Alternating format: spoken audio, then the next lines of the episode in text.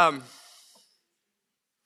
we, we finished the parables in Luke's gospel, Jesus' parables, and we're going to start. Look, there's more. They're coming. You just keep standing there, Dwayne. They'll come. It's like the, the Baptist church I grew up. They keep singing the last verse till people come forward, over and over. Just one more time. You see that hand in the back? Yeah, that's right. We're going to stay here till someone comes down. Anybody have that experience? Um, I uh, yeah, I'll stop there. Um, we finished the parables in Luke. We're going to do Luke part two, which is the book of Acts, coming up in two weeks. So Acts is a big book, so we're going to take a little break here for two weeks.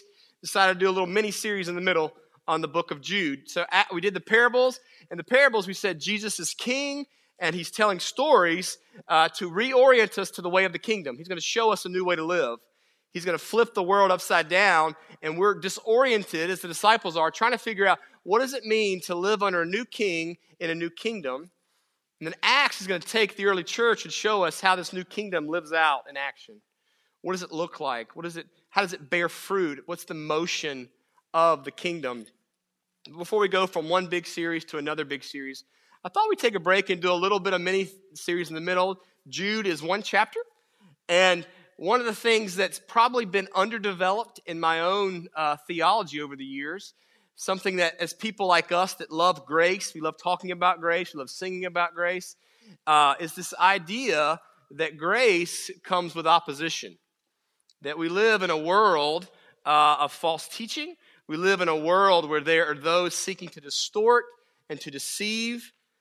And so, uh, we're going to talk about this idea of false teaching. Much of the latter half of the New Testament, think about 1 John, 2 John, 3 John, 2 Peter, Jude, parts of Revelation, are all dealing very seriously, very sternly with the idea of false teaching. And yet often it doesn't get worked into our world. So as we're a young church, a new church being planted, going on mission, we need to know we're going on mission and it's going to be great. And we'll talk about Acts and we devote ourselves to the apostles' teaching and the breaking of bread and kumbaya, and that's great. But we go forth with resistance, both from inside and from outside, of false teaching in the world. And so we're going to look at that for two weeks. Hence the pleasant reading you long gave us as we looked at the early verses there uh, in Jude. So that's what we're going to do. We'll look at false teaching this week, uh, be more on the, the presence of that, the reality, the challenge, and next week we'll look at What's the positive? How do we contend uh, for the faith? Jude is a little book. Uh, it says in the introduction that is he is the brother of James, and that James is the brother of Jesus. So Jude is the brother of Jesus himself, had been with Jesus, raised with Jesus, knows Jesus. If you notice, uh, the lot of Old Testament uh, illustrations, examples so he's written probably for a largely Jewish audience as he's telling these stories and recounting um, the nature of the Old Testament.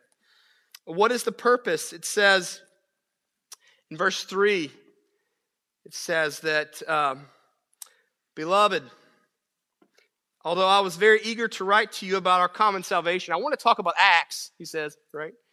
But I found it necessary to write to you, appealing to you to contend for the faith, the faith, he said, that was once for all delivered to the saints. To contend means to struggle for, to fight for. It comes with difficulty. It's not we just have the faith and it's great. We have to fight and wrestle and struggle with it. And here it says the faith. So it's not faith uh, in sort of generic sense. It's not faith in kind of the you know, the faith we often get in the South, kind of the, the big guy in the sky kind of faith, you know, the kind of the pray before the football game kind of faith, you know, where everybody just kind of says words because you're supposed to do that. It's talking about the faith, meaning the particulars of a historic faith with Jesus. Uh, there's a Father, there's a Son, there's a Spirit, there's particularities to it. You know, we talk about in the Apostles' Creed, we do it every week, that kind of faith, faith that has content and substance. We have to contend for that faith because those particulars are attacked. False teaching comes in to distort and to change, and we've got to hold fast and fight for the faith, it says. It says, But why are we needing to fight for it? We are to contend for it because of verse 4 says, For certain people have crept in unnoticed, who long ago were designated for this condemnation, ungodly people who pervert the grace of our God into sensuality and deny our Master and the Lord Jesus Christ. We contend because there's opposition, there's an enemy, there is an adversary to the Lord. Do, do you know that? Um, do you know the world is not, in a sense, neutral? It's this Jesus, you're for us, so you're against us. There are common blessings we all experience, like the, uh, the sun shines, right, on the godly and the ungodly, and it rains on the uh, godly and the ungodly. God gives common grace to those that know Christ and that don't know Christ. You know, my mechanic may not be a Christian, but he's got gifts and abilities to fix my car, and I'm thankful for that. There are graces, and yet the world is not neutral. It is either for Christ or it is set against him and so we need to know that there is both the presence of goodness and the presence of evil in the world. So we'll look at this first today. We'll look at these challenges to our faith, these certain people that have crept in. And then next week, we'll focus on the positive side of the contending for our faith. Um, the first thing we see, um, very obviously and clearly, is the presence of false teaching, the presence of false. I actually put some slides uh, together too. Um, there we go. Go to the next. There we go. Presence of false teaching. How about that? Um, uh, so the, the, presence of false teaching. Verse four: Certain people have crept in unnoticed. Crept in. It's the idea that they they were sneaky, right? They they came from the outside and they came from the inside. They worked their way in. Sometimes. Uh, uh, false teaching comes from the inside. You know, you may know churches where the, the, the, the ministries are teaching, it starts in a good place, and somewhere within the church it's changed. Maybe the pastor starts teaching something false, and it kind of tickles the ears of people, and it, it distorts, right? It changes. There's a, they move into uh, uh, heresy, or they move away from the truth of the faith, or they, they start teaching universalism, or they start teaching something, uh, moving away from the Word of God. It's, it's an inside job.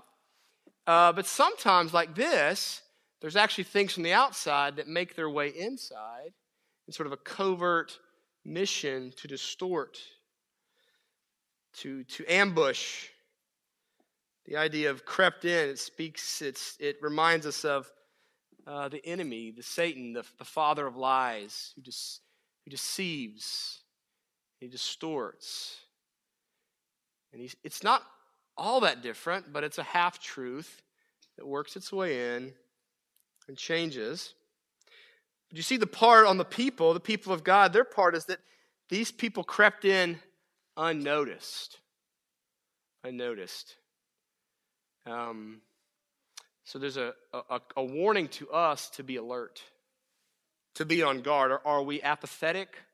Are we paying attention? Are we listening? Are we, are we taking things in? Are like the, Bereans and Acts that heard the word being preached and they examined it with other scripture to see if it was true? Or do we just take it in and assume it's right? Remember the famous uh, myth? Uh, they sailed in and they got this big statue outside the gates. The men of Troy were ready, but then they saw the Greeks sail off. And as the Greeks sailed off, they said, Oh, it's a sign of victory. We've won. And they opened their gates up, and the the Trojan horse was wheeled into the city, to the middle of the city, and then at night, it became dark. From inside the Trojan horse, soldiers came out, Greek soldiers, and they unlocked the gates, and the Greeks that had sailed away turned around, right? At nighttime, and they came back and they poured in through the open gates. From the outside, they came in and they sacked the city, the city of Troy. People of Troy were apathetic, they were not on guard. It snuck in and it took hold of them. This can be true for us. Um, there are the big issues. We see uh, big, big struggles, big things. We can see, we can identify them, but often those are easy. Um, but it's often more subtle things. You know, I get, uh, probably Ryan does, probably some of the elders do. I get asked all the time by people in the church, hey, have you ever heard of this podcast? Have you ever listened to this YouTube? Have you ever heard of this? Have you ever talked about this? And, and so I'll try to listen to them, and sometimes they're really good, and Um, and a lot of times they're really, really, really bad. And you look and you see all the followers and you see people passing them around. And with our information age, right? I mean, we can get to anything. And everyone is a, a expert. Everyone can have their own YouTube channel, become an expert. Um, and you get all these things passed on, and, pro- and they're not all that good to the Word of God. We were with uh, a few of us were at our our pastor's Presbyterian retreat Monday and Tuesday, and one of the uh, speaker guy named Richard Pratt, who's pretty well known, great speaker, he said uh, his his whole ministry is about getting theological, rich theological education to the rest of the world, mainly Africa and Asia. More Christians today, the typical Christian today is is African, right? Is in the southern hemisphere and is black. He's not like us um, in, in terms of numbers. Um, and so his whole thing is we got to get good education to these places. He says, uh, he says, I'm doing it because your grandkids here will one day be evangelized by African missionaries to the United States, is what he said. And so he said, we've got to give them good theology because the gospel's taking root and exploding in Africa and China. But it's exploding with what? Often really, really, really bad teaching. Prosperity, health, wealth type theology it's taking root, it's expanding, it's growing, it's multiplying. They're hungry, they have no filter, they have no understanding of what is good and what is not good. We need to contend, be on guard for the faith.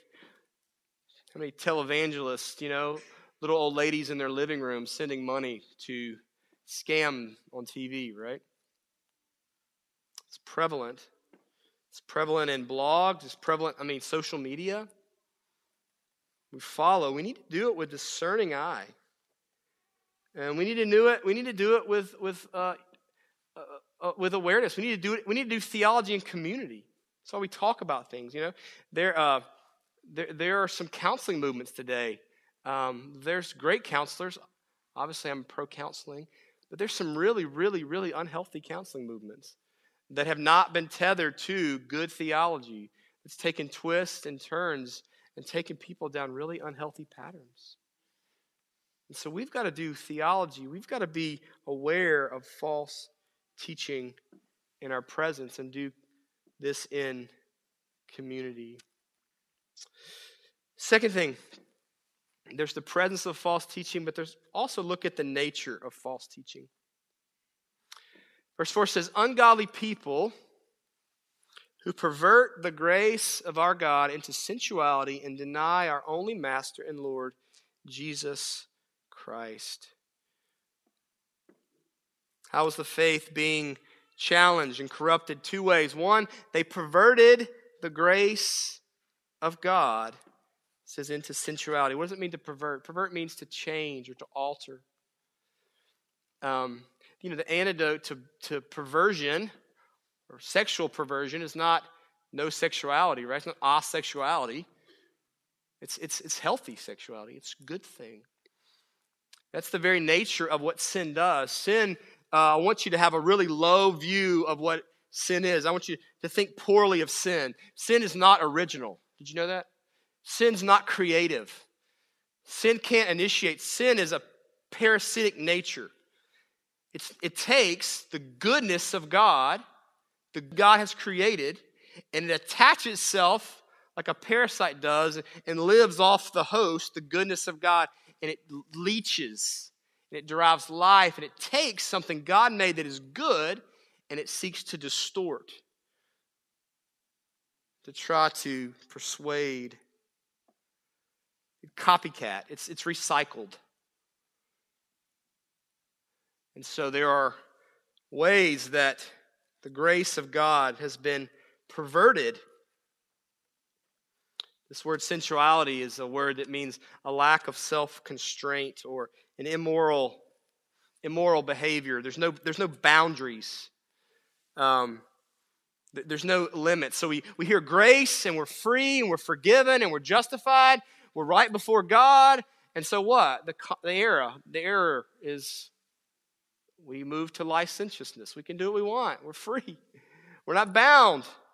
Don't bring that condemnation on me. I'm free. I'm free to live how I want to live, right? I'm free in Jesus. This was true in Paul's day as Paul preached. they would say, What? If grace is true, can we just sin as much as we want? Can we do whatever we want if it's all grace? This is great. I love this grace theology. No. We can't pervert the grace of God. The grace of God is to compel us, to control us towards godliness and goodness. Tonight is a perfect example of this. We have the Super Bowl, and we have the notorious halftime show, right?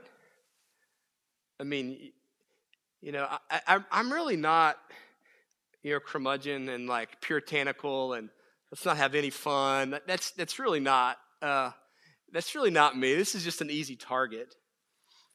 I mean, well, let's let's let's ask. Um, did most of you learn about sexuality from your mom and dad over many years of conversation and talking about how to view other people? Anybody? I want to show hand? Nobody's like, I'm answering that. Right? Where'd you, you learned it from locker rooms, playgrounds, frat houses, the internet. It's a good source, right? We were discipled. We were tra- trained. We were trained about what to love, about how to view women, about how, how to view their bodies, about how, how to view men and how men are supposed to behave and act. We have been discipled and trained. The goodness of God, our bodies, sensuality, that we're to be alive with pleasure in multiple ways, from food to sex to, to touch to all kind of ways. And it's been taken, and we're not supposed to kill all that and have no senses and to shut down. We're to live in a way that God's called it. And you watch the halftime show, and we're discipled and we're trained and we're taught. We teach our little girls this is how women are supposed to use their bodies. And we, we, we, watch the camera angles, you know, that start from down here and work their way up. And this is how men are supposed to look at them. And we're conditioned. It's perverting the grace of God, perverting the good things God has given. He uses example here of verse 7 of Sodom and Gomorrah, the classic, classic example here. First way, we distort the grace of God. Obedience to God, grace leads to obedience. Do you, do you presume upon the grace of God? Are you being trained? Are you being discipled by God's grace to love the things God loves? The second thing uh, the false teachers do, they, they pervert the grace of God. The second, they deny the authority of God. It says, deny our only master and Lord, Jesus Christ. They've come in, unnoticed. They've perverted the grace of God into sensuality and sexuality, and then they have denied our only master, Jesus Christ. So apparently, the, the false teachers, they were not only teaching some kind of lawlessness, some kind of perversion, but they were also denying Jesus and his authority. We just did that in Luke, right? We talked about Luke, and the Pharisees hated his authority. They saw Jesus commanding authority over the elements, they saw him commanding authority over all things. He taught with authority, and they hated it.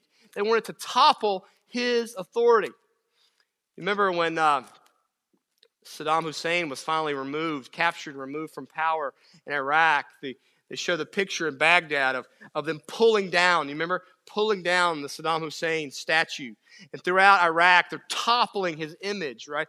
His authority has been brought down. He no longer rules and reigns over us and he's trampled down upon. And that's what Jesus is being sought to be done to Jesus. Let's pull down his authority, his power.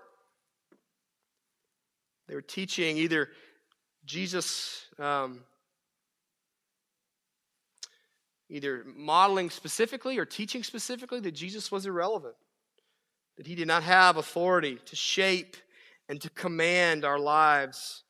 Verses 6 and 8, he speaks of uh, angels. These are a bunch of illustrations here, and they're complicated, but he says in verse 6 And the angels who do not stay within their own position of authority, but left their proper dwelling, is kept in darkness. So the, the angels speaks about Lucifer and fallen angels. They could not submit to the authority of God, and so they're cast out. He goes on, he says in verse 8, Yet in like manner, these people also relying on their own dreams, defile the flesh, reject authority, and blaspheme the glorious ones. a lot there, but there's a an unwillingness to bend the knee. They rely on their own visions and dreams and manifestations, but they reject the authority of God. They reject the authority of Jesus, spoken and clear. It's about authority. You know, um, that's a hard one for Americans. You know, we at this conference it was really good and challenging, but he made the point. Um, you know how much we love our freedom as Americans, right? We're like, you know, let freedom ring, uh, you know, freedom, freedom, independence, we the people, for the people. And, and it was just really good. Dr. Pratt was, uh, you know, we, we're not, we, we Christians, we're not, our religion's not for the people, by the people. Did you know that? We have an absolute monarch. Did you, did you know that? Like, this is not a like, well, what do you guys think we should do? Let's elect officials, and this is what we'll do. Jesus is king, and he rules and reigns with all authority. Now, good news for us, he's a good king. He's gracious and kind and tender and merciful, but it's not like our opinion is needed to make the decision. There's not a lot of, you know, we're not a lot of anxiety come November who's going to be in power. He rules and reigns. He's king. Jesus is king. It's not the American way, and that's a shock to us because we love that value so much, and there's a proper way to think about freedom, of course. Jesus is king, He is the Lord.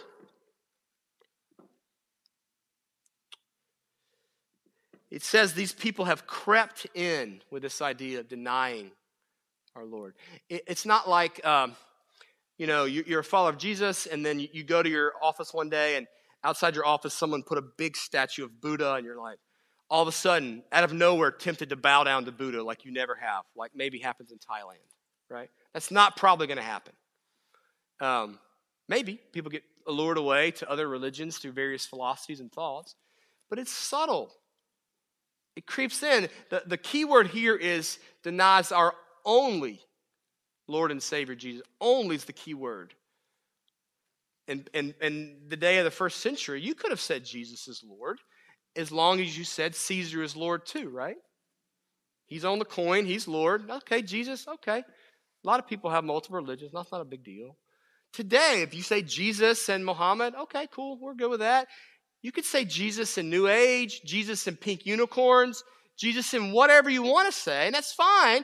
But when you say Jesus alone, conversation's over, right? You're a bigot. You're a hater. You're intolerant.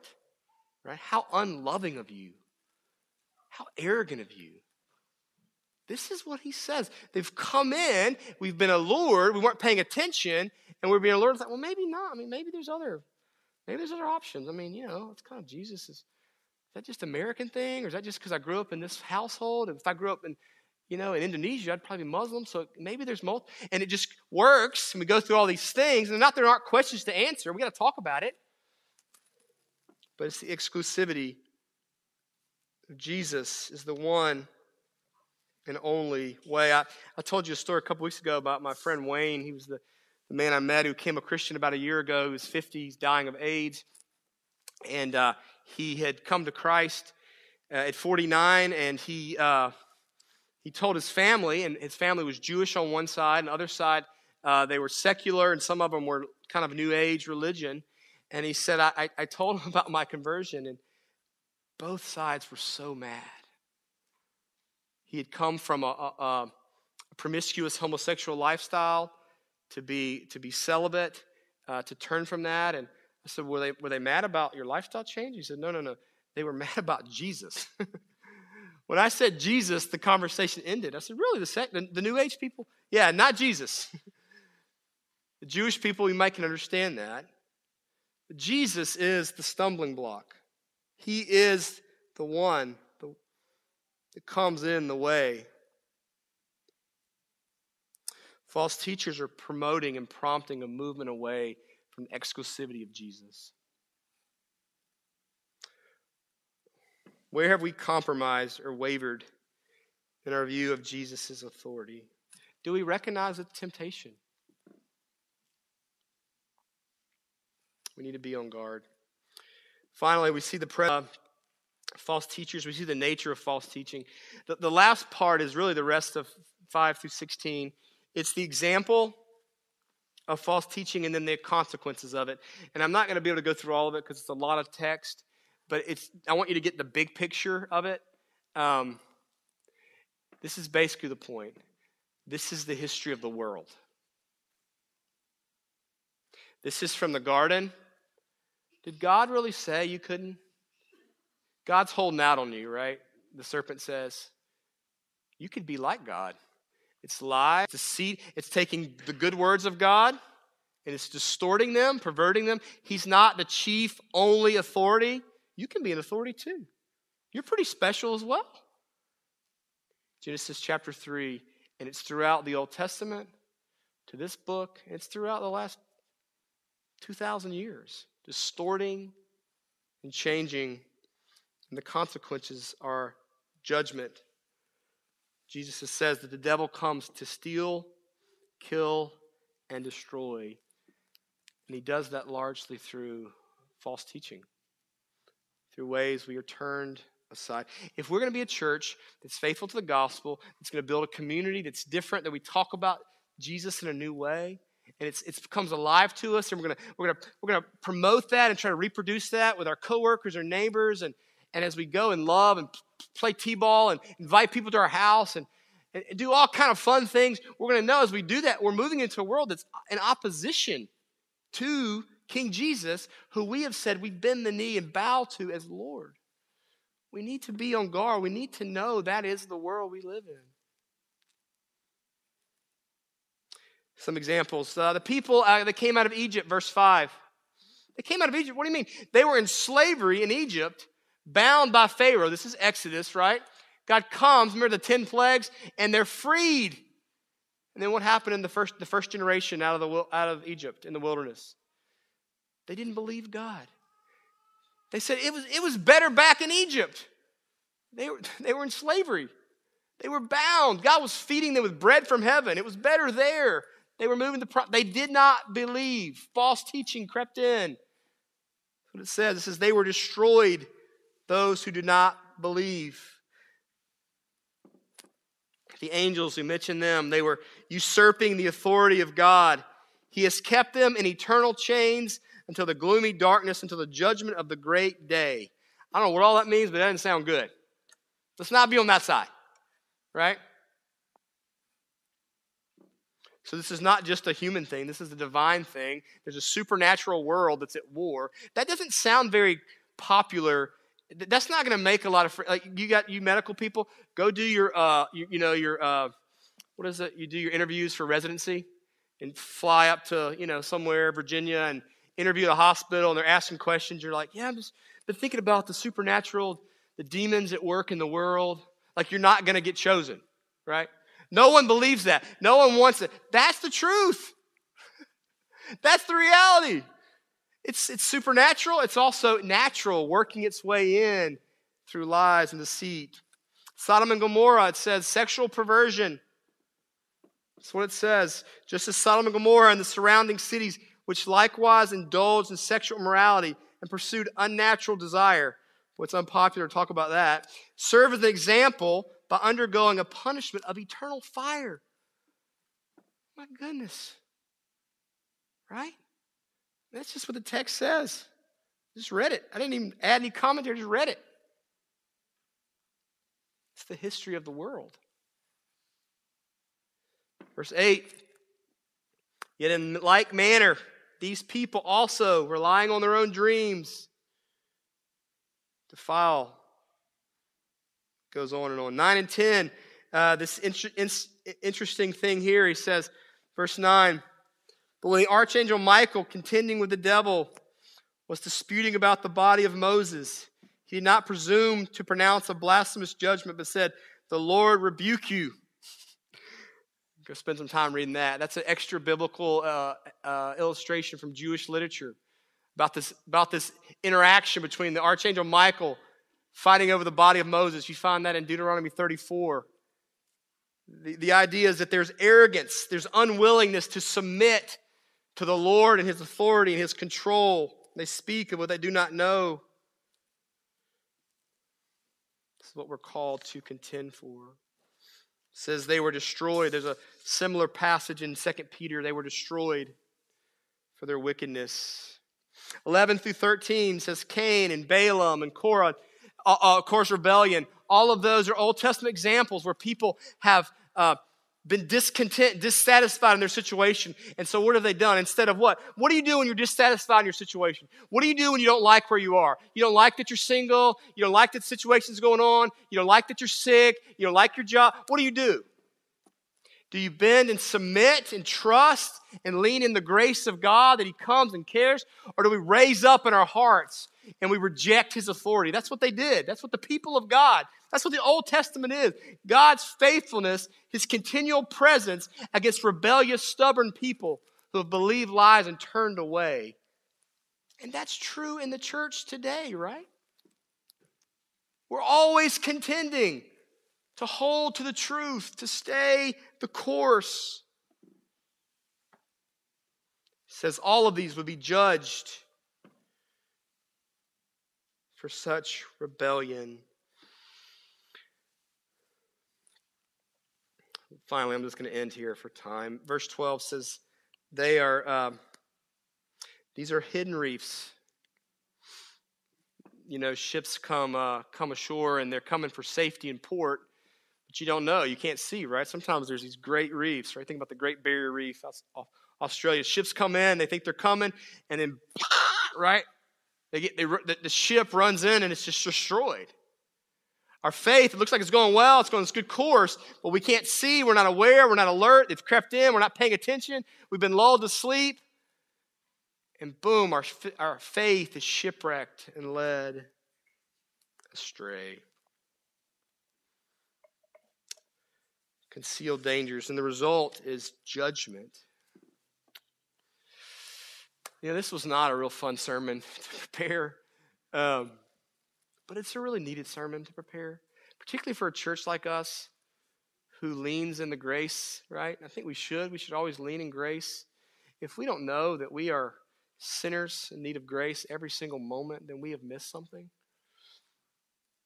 But if we presume upon the grace, if we take for granted His grace, His goodness, then we've missed the heart of the Word. It is a spiritual battle, it is a spiritual world. History is chock full of rebellion and resistance to King Jesus.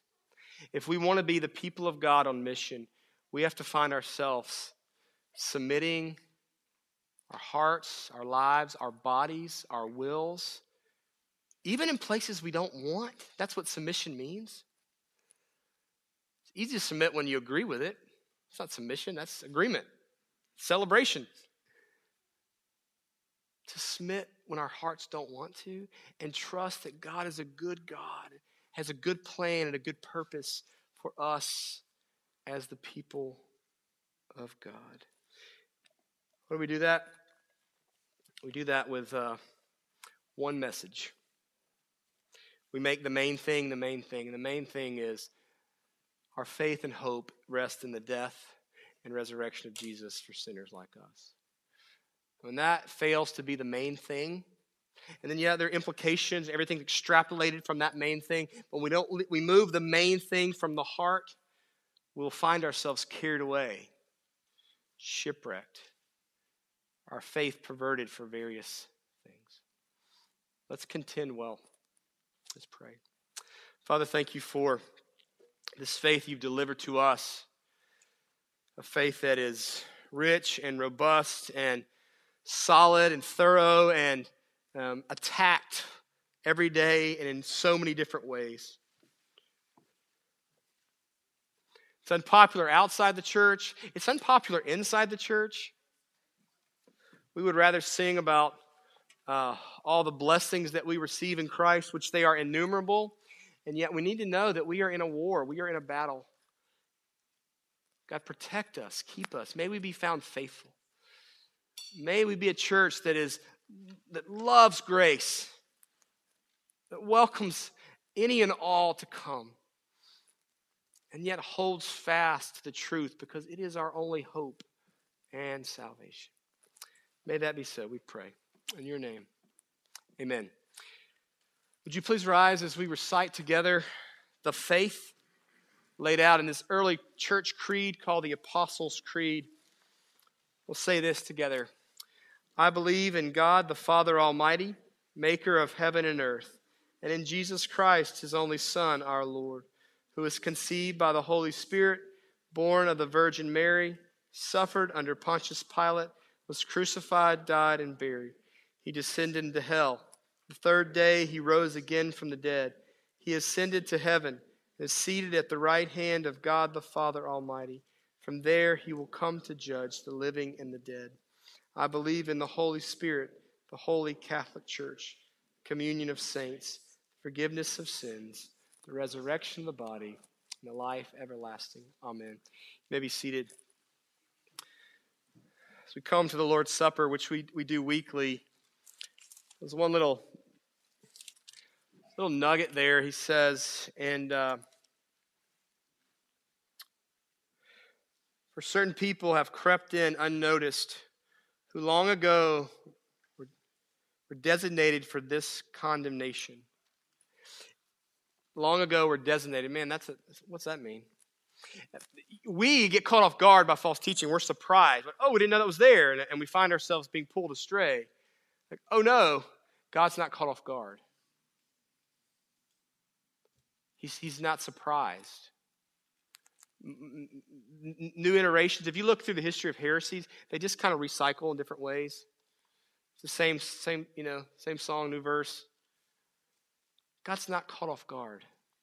And so he gives us something that protects us, that we hold to, and that is that we continually tell each other we hold fast to the death and the resurrection of Jesus. It anchors us, it seals us. That's what the sacraments are. They're a sign, it points us. So every week we can say, See, see it again death, resurrection, death, resurrection. And it seals our faith. It comes with authority. He has commanded it, He has given it. As often as we eat this bread and drink this wine, we hold fast His, hold fast his death in remembrance of Him. It's a sign and a seal. It grounds us, it binds us. So we can't get away from the word and sacrament because it's what holds us. We get away from that, we, we become untethered, right? We get drift at sea. And so we come and we eat this meal. We don't do it just uh, as, as a mere symbol. That's a neat little thing we do. We do it because it holds us to Jesus. And He holds us in the sacraments. He is king, he is Lord, and he was with the disciples on the night before he would give his body and help us the new covenant. It's the new relationship forged in my blood for the forgiveness of sins. As often as we drink this cup and we eat this bread, we proclaim the message of death and resurrection until he comes again. Let's eat tonight with faith and courage in that story that keeps us and binds us. Let's pray. Father, thank you for these elements. They're common, they're simple, they're bread and wine. We, we eat them regularly, and yet we eat them afresh here, pointing us and telling us of the good news and the grace that you've given us.